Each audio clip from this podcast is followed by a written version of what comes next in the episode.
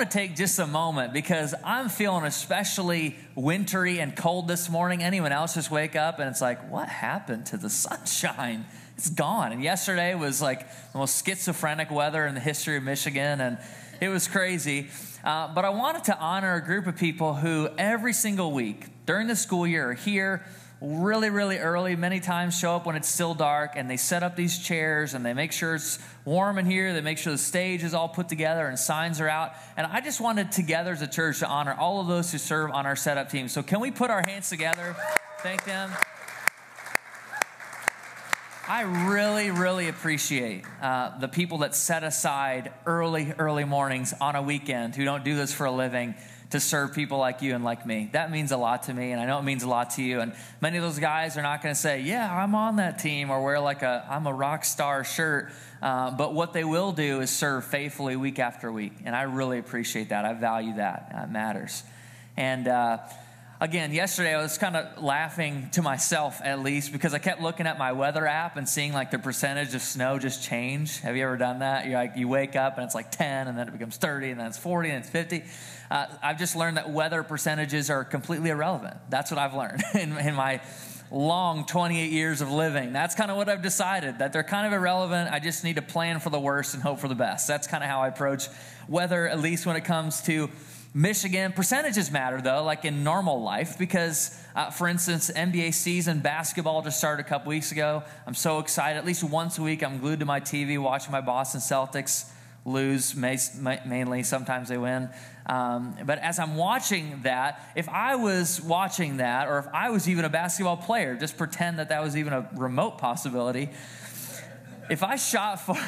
that was way too many laughs. That's not really how that one was supposed to go. Um, but if I was shooting forty-one point nine percent from the free throw line, I'd be riding the bench, or I'd be in the G League already, because that's a bad free throw percentage. Uh, if you were just about to get married, and, and I got the privilege to be there, and I came up as your pastor, guys, I'm so excited for you. This wedding was incredible. Your marriage is going to be so such a blessing, not only to you, but to those around you. But just so you know, you got like a forty-one point nine percent chance of making it. You would hate me, right? You would not be pleased. You're like, why did I invite this guy? Like, that's that's not a great percentage for, for making your marriage over the long haul. And you could play that out percentages. Maybe you work in a business with numbers. They really matter. Percentages matter. But there's a percentage that for me in the last week or so, and I, I was familiar with it and just kind of came back to my memory as I was preparing and studying for today. It's a percentage of forty-one point nine percent. You're like, why is that so important to you? forty-one point nine percent represents the amount of people in our world who have not yet heard the gospel. forty-one point, yeah, for real. forty-one point nine percent of people that walk planet Earth just like you and just like me have never had access to hearing that Jesus loves them, is for them, has sacrificed his life so that they could be made whole, so that they could be healed. All the things we sang about, unaware, completely have missed that message. And it's fascinating as you read back through the past couple hundred years of Christian history. Maybe you're a Christian in the room, maybe you're just asking questions, but in the early eighteen hundreds, there was this movement of young people who decided that that percentage, and that was much higher at the time, obviously, but that percentage that they had in their day was not, was not going to be okay with them, that they were not content to just see that percentage increase or at least stay the same. They weren't content with that. And so there began this early modern missions movement. And one of those people who led that in the early, early eighteen hundreds was named William Milne. Now, William Milne uh, grew up in a very similar environment that most of us did. Had a great family, was a part of it, went to college, but felt this burden, this calling to do something about that percentage. And I want to read just a slice of his biography. And this is uh, wrote just a couple years ago about him. A band of brave souls became known as one-way missionaries two centuries ago. They bought tickets to the mission field without the return half. Instead of suitcases, they packed their few earthly belongings into coffins. As they sailed away, they waved goodbye to everyone they loved and all they knew, knowing they'd never return home. William Milne was one of those missionaries. He set sail for the New Hebrides in the South Pacific, aware that the headhunters there had martyred every missionary before him. Milne didn't fear for his life, though, because he'd already died to himself. His coffin was already packed. For thirty-five years, though, he lived among that tribe. He, when he died, they buried him in the middle of the village and inscribed this on his tombstone. When he came, there was no light, and when he left, there was no darkness. That's William Milne's story. William Milne didn't live as long as most of us will live. He didn't have the comfortable life that most of us have. He decided that he wasn't okay until his calling to reach unreached peoples was fulfilled. They actually described this band of young, naive missionaries as experiencing what they called inverted homesickness. That they would go to these overseas places and serve and proclaim the gospel, many of them giving their lives, but would describe feeling that they were more at home in that place than they were with the place that they had left. They were so passionate. Their calling was rich. It was fulfilled. It was real to them. And they described this inverted homesickness. Now, you're probably just like me. I hear that story. I think about those people. I think about packing my coffin and leaving everything. But just as a reminder, when I moved from Detroit to Byron Center two and a half years ago, I brought all my stuff. I was good. I wasn't really coming expecting to never return back to the place that I once called home. I just, I didn't think that way. I didn't think about that.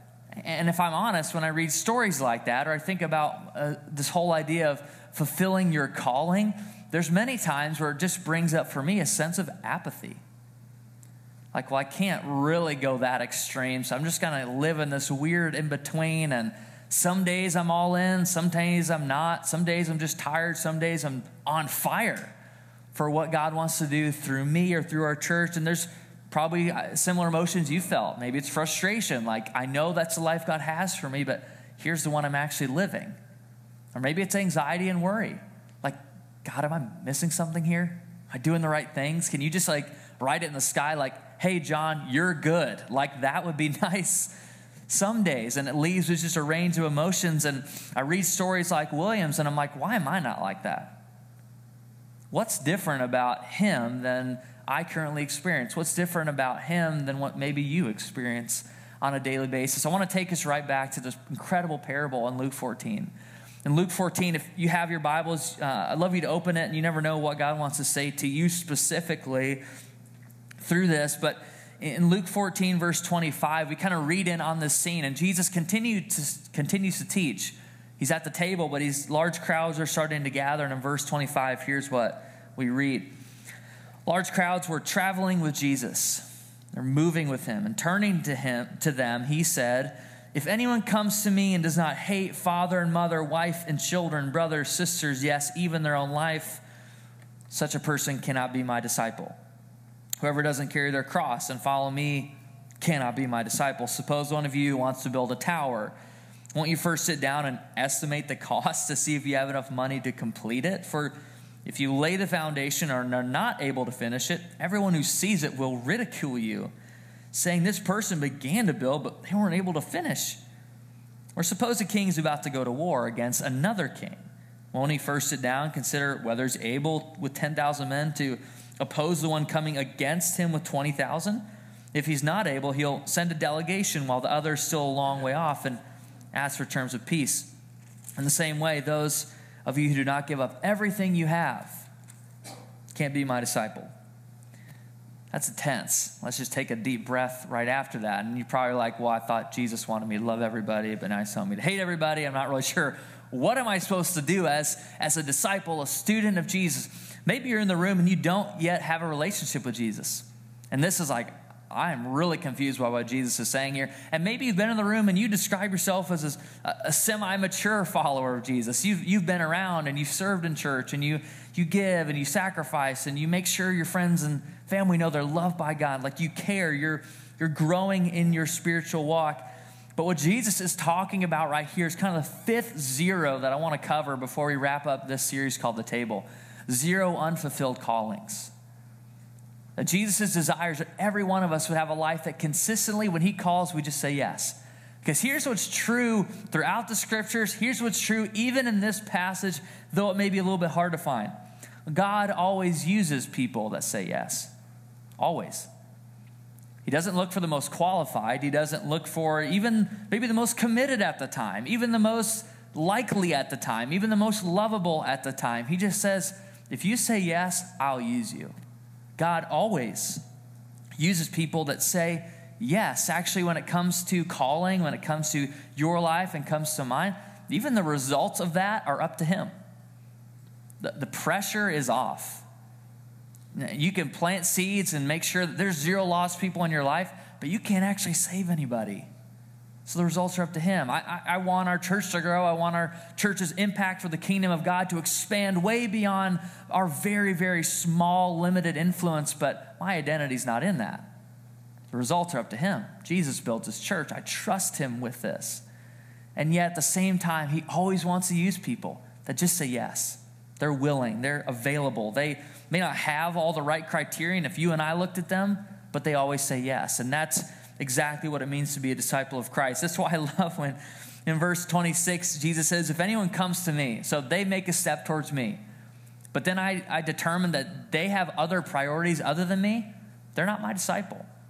And in first century Israel, cultural ties, remember we talked about family ties last week, family name, the line you came from, your blood, that was everything. And Jesus is saying, if that takes priority over your identity in me as a child, as a disciple, you're not really a disciple. You're not really following me like you thought you were. If there's things that can consistently get in the way of my relationship with you, you're missing out. And in the ancient world, this would have been incredibly controversial. They're saying, wait, I thought we were supposed to like take identity and take root in our family. And you're saying, ah, it's not actually that important. There's something funny that comes to mind when I read verse twenty-eight, though. Maybe it does for you. Maybe you've been in a in a renovation project that lasted like eternity too long. like, like you said, I can figure it out. Like Lindsay and I have recently been binging House Hunters Renovation, which is like the much better and improved version because you see what they actually had to do with it. But there's multiple stories where it's like day one and the husband's in there cranking it out. He's like, I'm going to do this. I'm going to save money. Day ninety-five. Honey, we should probably hire some help. It's been too long, okay? Like, you said you could do this, but it's taken a little bit, and I know at least a good chunk of us can identify with the same feeling, but wealthy people in first century Israel would have contributed to civic works and built towers and structures and aqueducts and amphitheaters, all these things to kind of prove their wealth, to show that they had the money in the town, they had influence, what they did matters. I remember being here and living here in high school, and I'd have friends come visit from out of town, and they'd be like, why is there Van Andel and DeVos on everything? What is the deal with that? And I'm like, it's just, the, it's the region, it's the place. It, and they're like, that doesn't even make sense. I was like, it's actually a person. Their names, they're real people. In the same way, in first century Israel, there's people like that. They would fund projects and make sure that their name was on the sign so everyone knew that they had contributed. And Jesus is saying, those people, if they were really wealthy, they wouldn't start a project they couldn't finish. If they had counted the cost, they would have made sure everything was in order, that the budget lined up, that they had the funds necessary. I remember driving a couple years ago through downtown Baku, Azerbaijan, which our family lived there when I was a freshman in, in high school. It's this country that borders Iran, Armenia, and Russia. And it's a small Middle Eastern country, but common. Super common that you drive throughout the Azeri countryside and see these enormous mansions, huge, that were totally empty inside. They were like either linoleum or they'd had like one plastic chair in there because the people wanted to say, yeah, we're wealthy, we're important, we matter. Massive structures, and they'd be total shells. They couldn't finish the job. They couldn't really count. They hadn't really counted the cost. You could see that it was all basically a sham. And where Luke is writing this, in the exact same region, the people would have been reading this gospel. There was an amphitheater that had collapsed and killed nearly fifty thousand people. So when Jesus says this, they're like, yeah, we don't want to do that. He's saying it's important to count the cost. When you say yes, it's important to, so, to know what you're saying yes to. If you've ever been seated in an exit row, which is a common experience for Lindsay, Lindsay and I, we've traveled a few times overseas, and anytime I get seated in an exit row, I'm like, yes, more leg room because of that five eight frame. I need some space, okay? Stop judging my leg size. Um, I, I want some space. Like, I want some room to breathe, and every time she sees that, she's like, oh, no. all these people's lives are in my hands. What if I ruin it, right? Like, that's kind of the, the experience, which is normal. There's probably both both camps in this room of like, I never want to seat an exit row. And everyone's like, I definitely want to seat in an exit row. But what they do is you always have a flight attendant. If you've flown recently, you know this. They come up and they say, are you willing and able, if in the event of emergency, to operate this exit door and literally save the rest of all these people's lives? Are you willing to do that? And you're like, you're like reading your phone or you're on a book already. Yeah, yeah, yeah. And they're like, no, I need you to say yes. Like, you have to nod your head to them and say, yes, I do. Why? Because they want to make sure you've actually thought about it. You've counted the cost. You know what the yes really means. You understand. And yet God uses people that always say yes. He just has a way of using them. And even as I look at uh, the, the last couple verses we read, I think this is so almost humorous of Jesus, but he says in verse thirty-three, in the same way, those of you who do not give up everything you have can't be my disciples. See, Jesus is talking to first century Jews. Jews knew what it meant to be generous and to be charitable. They knew what it meant to, at the end of the year, get the tax write-off and throw a few dollars extra in the plate. They knew what it meant to be generally nice and, and charitable people. But Jesus is saying something much more radical. He's saying, no, I don't want you just to, to tip me. I want you to give up everything. And as you dig into that word in the Greek, everything means everything. It means like all of possessions, any priorities, any loves, any finances that block the way of your relationship with Jesus. And uh, if you read through the Gospel of Luke, the large crowds, they start to disappear. His circle got smaller and smaller and smaller. Jesus's growth strategy was awful. It always got tinier. It just got smaller. It got more concentrated. It got more influential. It got more deep. It got more costly. And he's saying, when you say yes to me, make sure you know what the cost is. Don't just follow me because you grew up doing it. Don't just follow me because it feels right. Don't just follow me because it's a nice way to live. Follow me because you want to give up everything. You want to be my disciple. It's going to cost you something. And the crowds would have asked questions like you and I do when we hear a verse like that. Well, won't I become broke if I give everything away? Like, if I become generous, aren't I eventually going to run out of money? Isn't God going to stop taking care of me? If I only care about lost people in my life, what about me? Isn't Jesus going to keep meeting my need? What if, even worse, what if our church becomes one hundred percent focused on reaching people who aren't in these seats yet? Aren't I going to get forgotten? Don't you, you don't love me anymore? You don't care about me anymore? And yet Jesus models throughout the Gospels that it's precisely, and he even says it, if you lay down your life for my sake, you will find it.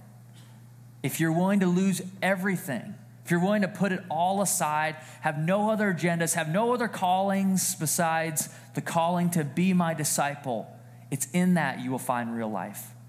It's in that you'll find satisfaction. It's in that that you'll find joy that entertainment and money and sports cannot provide. It's in everything that you gain by following me. And I love the next chapter because it's unlikely people that Jesus uses. He even humbles himself. If you look in Luke fifteen, and I've read through it, I know we talked about it even a month or so ago, but the godly character in every one of these, just, just look at this for a minute, and this is great to go back and read even later, make some notes. Luke fifteen depicts God as either a shepherd. The godly character in, in the first parable is a shepherd. A shepherd was culturally despised, considered gross, normally always smelled bad, like they hadn't invented Axe body spray yet, okay? They were they were bad-smelling dudes. When you walked in the room, you're like, that smells like a shepherd. I don't even have to look over there. I know a shepherd is there. Culturally, they were way, way low on the totem pole, and yet God identifies in that story as a shepherd. What about the second story, the lost coin? In that day, it's a woman looking for this lost coin. She's pursuing it. She's trying to find it. Yeah, she had probably a nice bank account, but it mattered that there were zero lost coins in her household. And so God, in this story, this character is depicted as a woman chasing after the coin, regardless, chasing it down, making sure. Now, women in first century Israel, second-class citizens, property, couldn't vote, didn't have a voice in court, weren't significant people.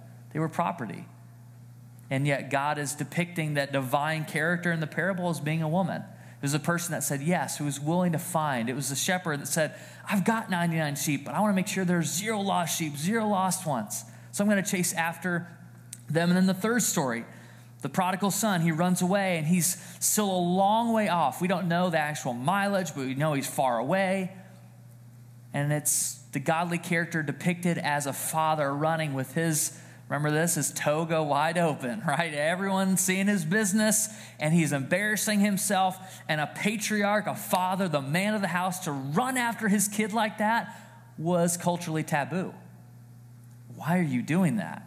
That that kid basically threw up the middle finger to you. Why are you chasing him now? That that's backwards.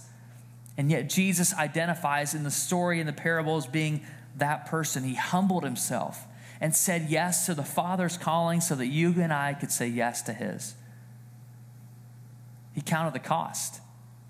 Remember in the Garden of Gethsemane, Jesus is kneeling down, and literally because of stress and physiological conditions, he's sweating blood, he's crying, he's praying, he's petitioning the Father, God, if there's any other way, let me take that way.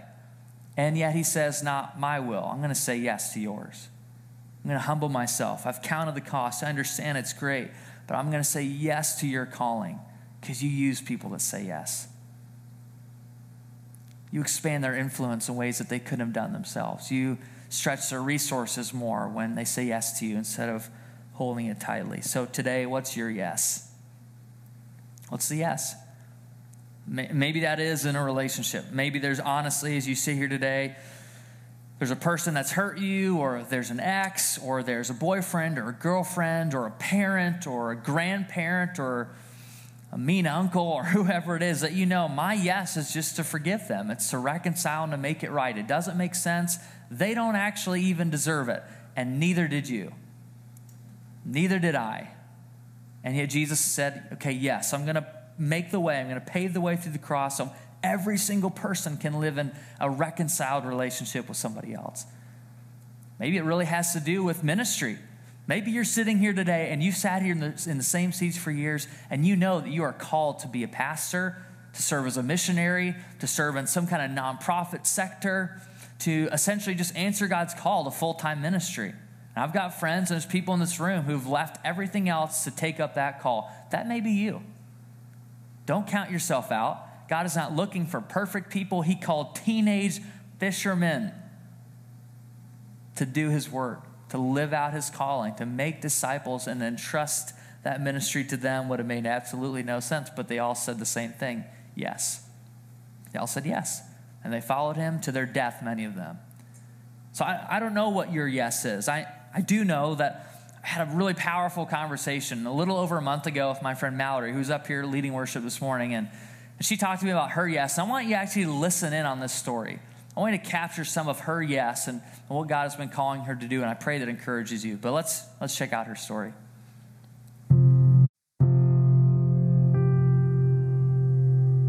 My name is Mallory Walker, and I started attending the Center Church in July of twenty eighteen. And the reason why I decided to stay at the center after church hopping for quite some time is because I liked the effort that went into church every Sunday. It needed every person who was in the building to be there in order for church to happen. So the zeros really hit me at about Christmas this past year, when I started being the one to set up the zero signs. And so I started to look at them a little more after I was the one to put them up. And each of them, go through and ask myself which of those I was applying to my life and which areas were lacking. And two places I was really convicted were zero lost people and zero needs among us. And I found that I wasn't doing much to make those true of West Michigan and in my life of the people I was coming in contact with. And I started to question how I could make those true in my life. So post-Christmas season, when I really started to be convicted by those signs and start to ask myself, what does this mean for me? What is this? What is the next step that I need to do with this? I didn't necessarily start applying it immediately, but the Lord started kind of pressing on my heart the nations. That was a passion that has already been stirred in my life in previous years, but it started to be something that I felt a conviction to do something with. And in May of this past year, I applied to go on a six-month mission trip to Africa. So after I was offered my position, I was given two weeks to make a decision, and I took most of the two weeks because I was really afraid to commit. And I kept asking God, what do you want me to do? What do you want me to do? And what I found through that season was that sometimes God speaks in very small ways, in a kind of way to say, I trust you. I give you freedom to do this in the way that you're called, in the way that you experience my calling on your life. I want you to feel free. And as long as you're taking every step to glorify me, I'll, I will bless you in each of your steps and take care of you. I took a leap and said, I prayed about this diligently for five to six weeks, and I have not heard any kind of no, and so I'm going to just take a leap of faith and trust that my conviction and my calling is what is, is what God is asking of me. And so I will leave in January, and I will be gone for six months. And I would say that even those signs, those zero lost people, the zero needs among us, those have even been more applied since I've said the initial yes. Because now it's been a question of, if I'm taking that to the nations, what am I doing about that here in West Michigan? What am I doing about that with the people I go to school with, the people I work with? And how am I saying yes in smaller ways every single day before I leave? What I found in my life is I just want to live a life of significance instead of safety. I think God blesses so much his people when they just say yes, when they're willing to step out in faith and step out of their comfort zone.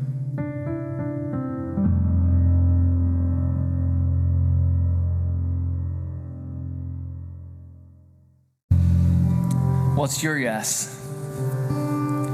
Because it starts small. It really does. I mean, even as Mallory and I got to talking, it was like, well, I started setting up these signs like you heard, and that's pretty small. And as she kept saying yes, it was that discovery that, wow, God is something much, much bigger than setting up a sign.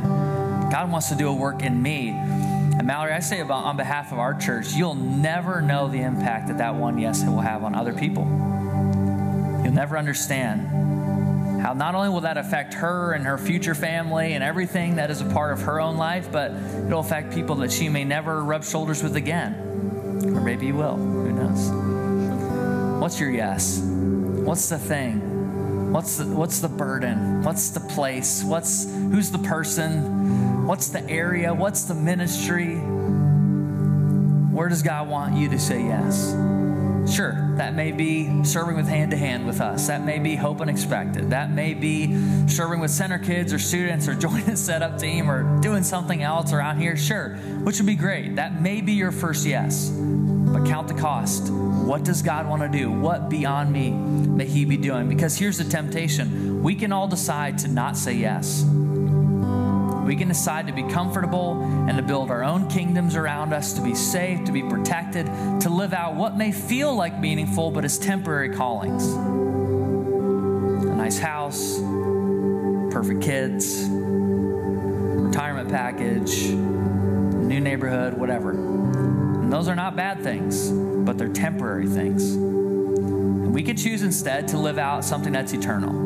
We can choose to say, God, I'm just going to say yes to you. I'm going to be available. I'm not perfect. I've got a lot of room to grow, but I just want to be used by you. I want you to say yes. I want to say yes to you, to reach lost people, to make sure there's no needs among us, to make sure that no one who walks into our church doors is unconnected from meaningful, deep community, to make sure that there are no gods before you in my life, to determine now that, that I'm going to make sure that my calling is fulfilled.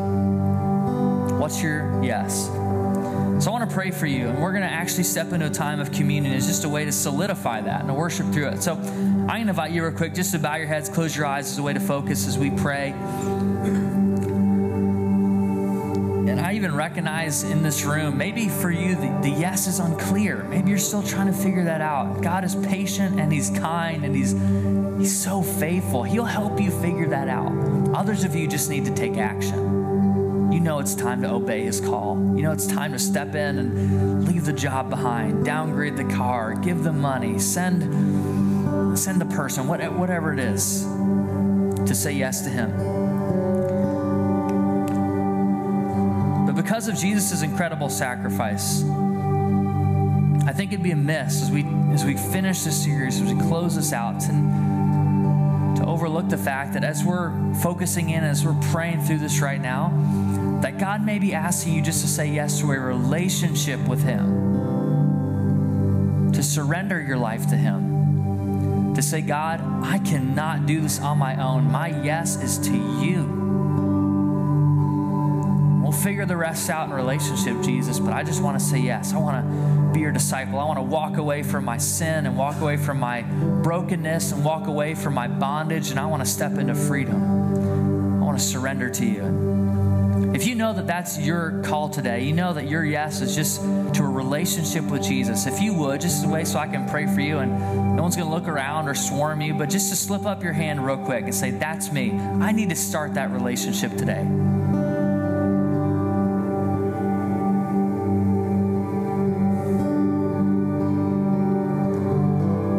And for some of us, it's just stepping into that yes, stepping into what we already know. And so I want to pray over us and ask that God to move through our yes. So God, we just come before you with open hands. We're ready to experience what you have for us. And whatever's on the other side of our yes, would you give us strength and courage? Would you give us boldness?